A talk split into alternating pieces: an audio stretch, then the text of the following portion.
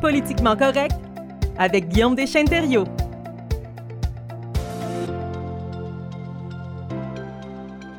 Bienvenue en studio encore une fois cette semaine. Guillaume Deschênes-Thériault qui est avec nous, analyste politique, enseignant de sciences politiques également. Et bonjour Guillaume. Bonjour Sébastien, ça va bien cette semaine? Oui, vraiment, vraiment une très belle journée malgré la pluie. La grisaille, ça ne m'affecte plus. Je suis barricadé contre ça. Non, j'aime bien, j'aime bien. J'ai passé une très belle journée. Et aujourd'hui, au segment politiquement correct, on parle de la tendance à la centralisation du côté du gouvernement du Nouveau-Brunswick à Fredericton, là, ça centralise pas mal. En tout cas, on voit la tendance. Il y a plusieurs projets de loi qui sont à l'étude. Alors, pour commencer, euh, réforme des conseils d'administration des réseaux de santé. Oui, donc c'est ça. Dans les dernières semaines, on a vu à l'Assemblée législative le gouvernement du Nouveau-Brunswick déposer plusieurs projets de loi à caractère centralisateur. Mhm. Euh, celui de la santé. Euh, au Nouveau-Brunswick, on a deux réseaux de santé, le réseau Vitalité et le réseau Horizon.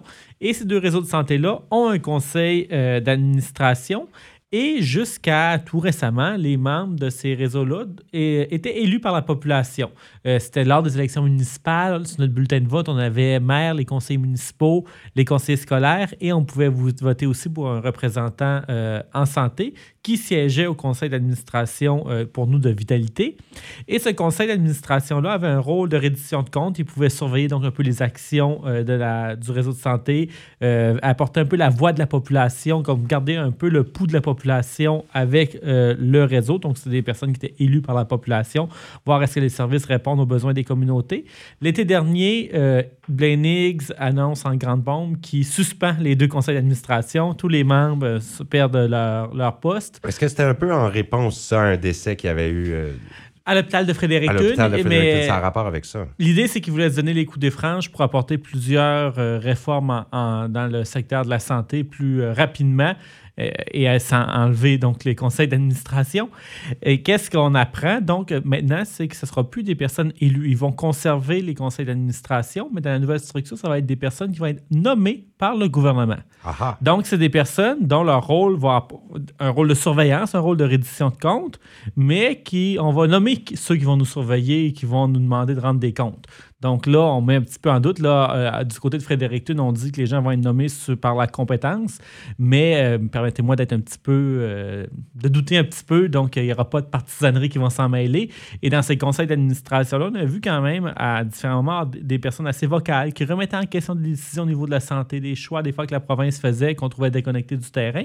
Mais là, tout de suite, euh, est-ce que ces personnes qui vont être nommées par Frédéric Thune pour surveiller euh, le gouvernement euh, vont vraiment demander des réponses, apporter des objections? Donc là, il y a des doutes à savoir est-ce que c'est la meilleure formule? Puis quand on parle de centralisation, ben, c'est que ça donne un peu plus de pouvoir au ministre parce qu'on enlève des, des, personnes élues qui, qui, pouvaient demander des redditions de comptes au réseau de santé.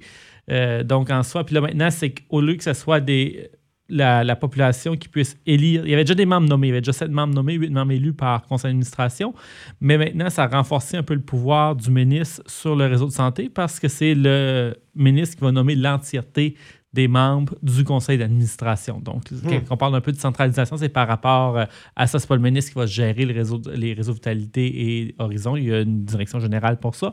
Mais c'est le conseil d'administration. Juste le fait de les nommer. C'est ça, c'est que on change. C'est plus la population qui va élire ces représentations-là. Ça va être le ministre. Donc, on, il y a des questionnements à savoir est-ce que ça va pas être un petit peu trop loin des réalités du terrain? Est-ce que ces personnes qui seront nommées vont. Euh, qu'est-ce qu'ils seront et euh, est-ce qu'ils vont pouvoir amener autant la reddition de comptes et ce voix de la population-là qu'on avait avant? Mais ça emmène de nombreuses questions, évidemment. Euh, ça centralise. Mais la loi sur l'éducation et les conseils d'éducation anglophones aussi. Oui, donc euh, le ministre de l'immigration, oui, de l'éducation plutôt, euh, a déposé un projet de loi pour modifier la loi sur l'éducation et c'est principalement dans le secteur anglophone qu'on va voir euh, des changements. chaque district scolaire, on a des conseils d'éducation de district, les CED, et du côté anglophone, ceux-ci vont perdre leur pouvoir de, décision et vont jouer un rôle consultatif. Donc, avant, quand les, conseils les conseils des districts, les CED, votaient les politiques, euh, au niveau, ont un pouvoir décisionnel au niveau des politiques qui encadraient les districts scolaires. Euh, aussi, la direction générale du district scolaire relevait du CED, donc du euh, Conseil d'éducation. Et maintenant, la direction générale des districts anglophones ne va plus relever des conseil d'éducation, mais va relever du ministère. Donc, en soi, ça va, le, ministère à Fredericton, donc le ministre de l'Éducation, va avoir un plus grand pouvoir auprès des conseils d'éducation euh, des districts scolaires anglophones. Et c'est que les, personnes vont toujours être élues, donc la, population va toujours pouvoir voter pour des représentants au sein des conseils d'éducation de district mais les élus n'auront plus un pouvoir décisionnel, ils vont juste avoir un pouvoir consultatif. Et si une direction générale euh, veut aller dans une direction complètement opposée, que le conseil d'éducation n'est vraiment pas d'accord, bien ceux-là n'auront plus de pouvoir pour, euh, de, pour de décisionner. Ils vont juste pouvoir dire on n'est pas content, on n'est vraiment pas content. Ils font une recommandation, mais qui peut être ignorée. Oui, donc ça reste un pouvoir consultatif, plus un pouvoir décisionnel. Donc le poids des conseils d'éducation de district vont diminuer. Qu'est-ce qui est une bonne nouvelle pour nous? C'est du côté des francophones, ça ne sera pas le cas. C'est pas parce que le ministre n'aurait pas voulu euh, euh, avoir plus de poids chez les francophones aussi. C'est que le droit à la gestion scolaire chez les francophones est protégé par la Constitution au Canada. Donc, au Nouveau-Brunswick, les francophones, on est la minorité linguistique. Et dans la Constitution euh, canadienne, à la Charte des droits et libertés, il y a mention que les francophones, donc le, le droit à l'éducation en français comprend aussi le droit à la gestion scolaire, donc à nos districts euh, à nos conseils d'éducation. Et ça fait en sorte que la province ne pourrait pas dire à nos conseils d'éducation qu'ils n'ont plus de pouvoir décisionnel parce que ça serait anticonstitutionnel. Quand même bien. Et c'est impossible. Donc, c'est parce que c'est vraiment pour ça. Et ça montre l'importance d'avoir des protections constitutionnelles pour les droits des mhm. francophones. Parce que dans ce cas-là, c'est clair, s'il le fait du côté anglophone, il l'aurait fait du ben côté francophone ah, aussi. Définitivement. Il n'y a aucun doute. Donc, c'est vraiment le fait que ce droit-là à la gestion scolaire soit protégé par la Constitution qui nous a un peu sauvés euh, chez les francophones. Mais on voit encore là dans ce projet de loi sur l'éducation-là, une tendance à la centralisation, donc plus de pouvoir pour le ministre de l'Éducation au détriment de personnes qui de représentants élus par la population. Et c'est une perte de reddition de compte parce qu'un pouvoir, consultatif, un, pouvoir consultatif, c'est pas du tout la même chose qu'un pouvoir décisionnel. Est-on en train de perdre la démocratie dans la province? Guillaume, on n'est pas rendu là? On n'est pas rendu là, euh, euh, mais c'est quand même des mécanismes de reddition de compte qui sont euh, retirés. Et c'est quand, quand, même, quand je parlais de, en introduction de tendance à la centralisation, ben c'est un peu une centralisation dans les mains des ministres à Fredericton. Et les municipalités, là, présentement, qui règnent pour une érosion de leur pouvoir démocratique, puis on, se pose des questions pour la perte d'autonomie aussi, pour plusieurs raisons. C'est sûr que le projet de loi 45 l'affaire de, de, de, pouvoir euh, modifier des arrêtés municipaux du côté du gouvernement, ça, ça pourrait faire perdre l'autonomie aux municipalités. Puis est-ce qu'il y a d'autres choses? Oui, bien c'est ça. C'est dans le contexte de la loi sur la commission de la gouvernance locale. C'est un projet de loi qui vient d'être déposé par le ministre euh, Daniel Alain. Et en fait, qu'est-ce qu'il faut savoir? Avant tout, cette, loi, cette loi-là, c'était une demande des municipalités. L'Association des municipalités francophones demandait depuis longtemps la mise en place d'une commission sur la gouvernance locale. Et le principal objectif de ce projet de loi-là, c'est la mise en place d'une commission de gouvernance locale. Ça va être un organisme indépendant qui aura pour mandat d'appuyer les municipalités. Euh, Jusque-là, tout va bien. Tout va bien. C'est accueilli positivement. L'Association des municipalités francophones était contente. Euh, cette euh, commission-là va avoir des fonctions d'administration, d'information, de consultation. va notamment appuyer les municipalités quand il y a des défis ou des enjeux au niveau du code de conduite, au niveau du des conflits d'intérêts. Parfois, pour une municipalité, ça peut être difficile à gérer des situations problématiques comme ça. qui va trancher? Est-ce que c'est quelqu'un qui a commis un tort ou pas? Donc, quand il va y avoir des questions problématiques comme ça, les municipalités vont pouvoir se tourner vers la commission euh, qui va avoir différents mandats, donc euh, enquête, information, consultation. En soi, c'est un nouveau mécanisme qui existe dans d'autres provinces et qui était demandé. Donc, ça, c'est bienvenu. Mais où est-ce qu'on voit un peu un lapin qui sortait du chapeau du ministre que personne n'avait vraiment vu venir? C'est que quand on lit attentivement ce projet de loi-là, il y a un article. Oui, c'est ça, ce projet-là sur la loi sur la commission de la gouvernance locale. Il y a un article qui dit que le ministre de la gouvernance locale pourrait abroger, donc ça veut dire révoquer, enlever, mhm. ou modifier des arrêtés municipaux. Là, ça, ça, passe moins parce que, premièrement, ce n'était pas une demande. Les municipalités n'ont pas demandé ça. Les municipalités, quand ils font un arrêté, c'est vraiment pour la protection de leurs citoyens ou pour le bien-être de leur municipalité. Si le fédéral arrive, puis non, Là, ça serait le provincial qui viendrait avec provincial, je veux dire, Mais oui, mais dans le fond, c'est que les, les, les, élus, les, conseillers municipaux, on est. Euh, là, je dis on parce que je suis un, élu municipal à Kedgewick, mais de manière générale, les conseillers municipaux sont élus par la population pour les représenter et peuvent voter des arrêtés sur différents sujets euh, pour encadrer certains éléments, pour gérer les enjeux de journage. Euh, donc, il y a différents éléments sur lesquels les municipalités peuvent adopter des arrêtés. Et qu'est-ce qu'on nous dit? C'est que là, si le ministre considère qu'un arrêté d'une municipalité va à l'encontre de l'intérêt public, il n'y a pas de définition, donc c'est l'intérêt public tel que défini par le, Le ministre. un ministre pourrait venir s'ingérer dans les affaires municipales et modifier ou révoquer un arrêté.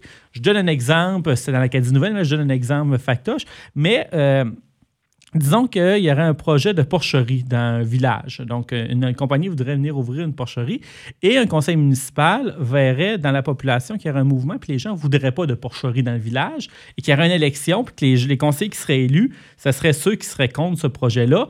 On passe, le conseil voterait un arrêté pour interdire ça. Et la province regarderait, bien, écoutez, nous, au niveau provincial, on pense que c'est pour l'intérêt public d'avoir une porcherie de plus dans la province. Et même si la population a voté pour des conseillers qui sont contre ce projet-là et que ces conseillers-là ont voté un arrêté, nous, à la province, on change l'arrêté, on le révoque et on va d'avant avec le projet. Euh, dans, la, dans la péninsule acadienne, un projet un peu plus concret, euh, des bleuetières, il y a certaines municipalités qui ne voulaient plus nécessairement de bleuetières sur leur territoire, mais c'est un des projets qui pourrait tenter Fredericton. Donc, même si des municipalités voteraient des arrêtés de zonage qui ne permettraient pas le développement de bleuetières dans leur municipalité, Fredericton pourrait se tourner de bord, le ministre, et dire non, on, enlève cet arrêté-là et on va permettre le développement de tels projets dans votre communauté. Donc, en soi, pas, ça ne veut pas dire que le ministre va euh, commencer à se mêler dans de chacun des arrêtés. Je ne crois pas que c'est l'intention, mais ça lui donne le pouvoir d'intervenir. Et s'il y a un désaccord par rapport à différents enjeux entre une municipalité et la province, là, ça va être la province qui va pouvoir le dernier mot parce que le ministre veut donner ce pouvoir-là. Présentement, la province s'en mêle pas du tout. là. Si le projet de loi passe pas, il n'y a rien de ça qui arrive. Donc, euh, si- aucun arrêté municipal ne peut être abrogé par le provincial. Non, En ce moment, non. C'est certain qu'un arrêté municipal, il faut qu'il soit conforme aux lois provinciales. On ne pourrait pas voter un arrêté municipal qui sûr. serait contraire à une loi provinciale. Mais tant et aussi longtemps que les arrêtés sont votés, qui sont conformes à la loi, qui sont dans la de juridiction municipale, le ministre n'avait pas le pouvoir de révoquer ou de modifier un arrêté qui se conforme à la loi et qui était du champ de compétence des municipalités. Et là, il veut se donner ce pouvoir-là. Le projet n'est pas encore passé. Euh, c'est certain que ça va susciter de la controverse. Ça va être à suivre. ouais. Est-ce qu'on va garder ou pas cet euh, article-là? Donc, C'est vraiment euh, une perte d'autonomie claire là, pour les municipalités. et encore là, on fait un peu le tour. On voit en fait euh, à la fois, donc, euh, durant les élections qu'on a municipales, on élit euh, des élus municipaux, on élisait des, représentants en santé et on élu des conseillers en éducation. Et là, pas chez les francophones, mais mettons chez les anglophones, on enlève le poids à nos élus euh, en éducation. On ne votera plus pour des candidats de la représentation en santé.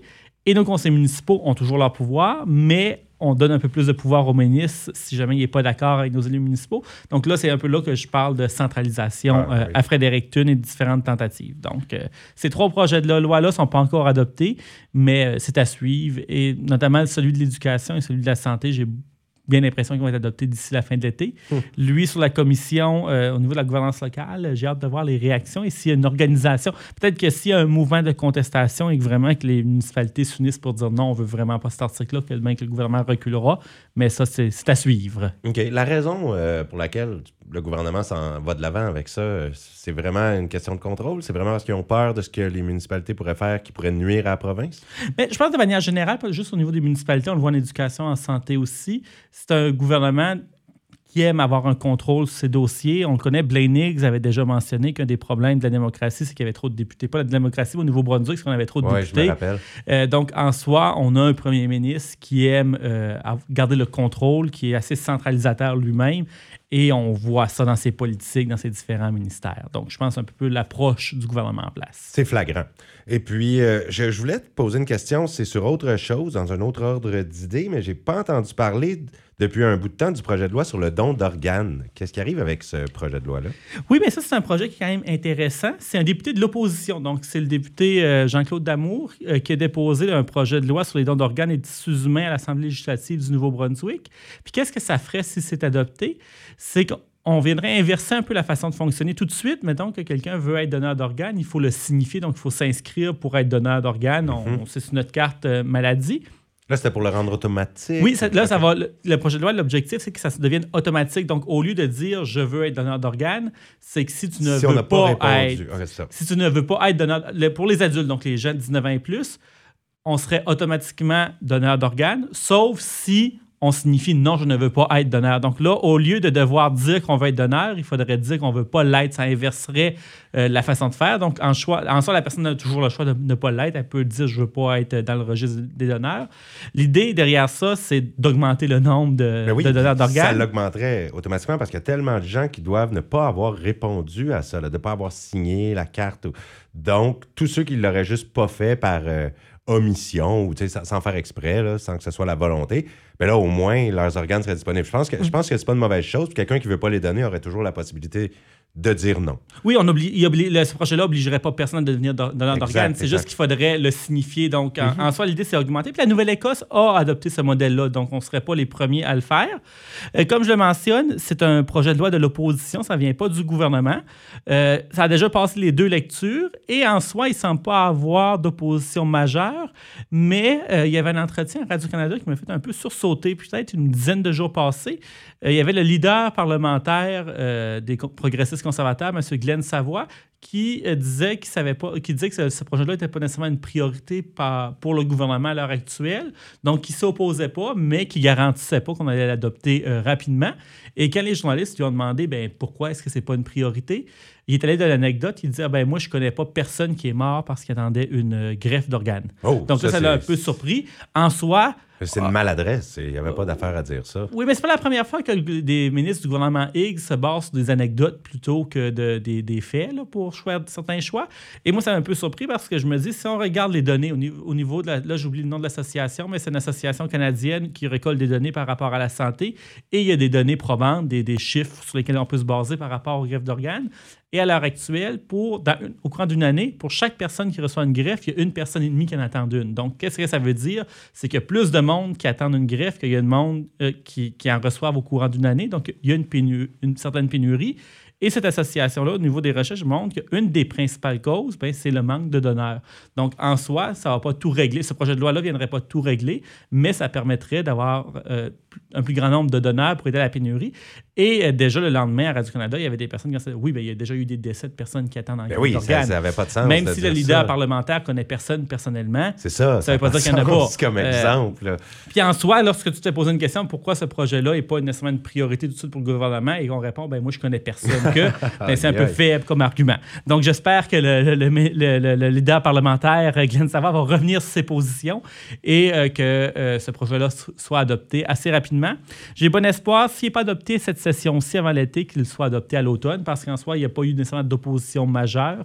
Euh, reste à voir si on va pouvoir voter avant l'été ou que ce sera euh, à l'automne. Puis on pourra en reparler à ce moment-là. Absolument. Mais merci beaucoup, Guillaume Deschênes-Thériault, euh, pour toute cette analyse. Et on comprend, avec, euh, à la lumière de tout ce que tu nous as dit, que ça centralise à Fredericton. Ben, au revoir et euh, bonne semaine. Bonne semaine!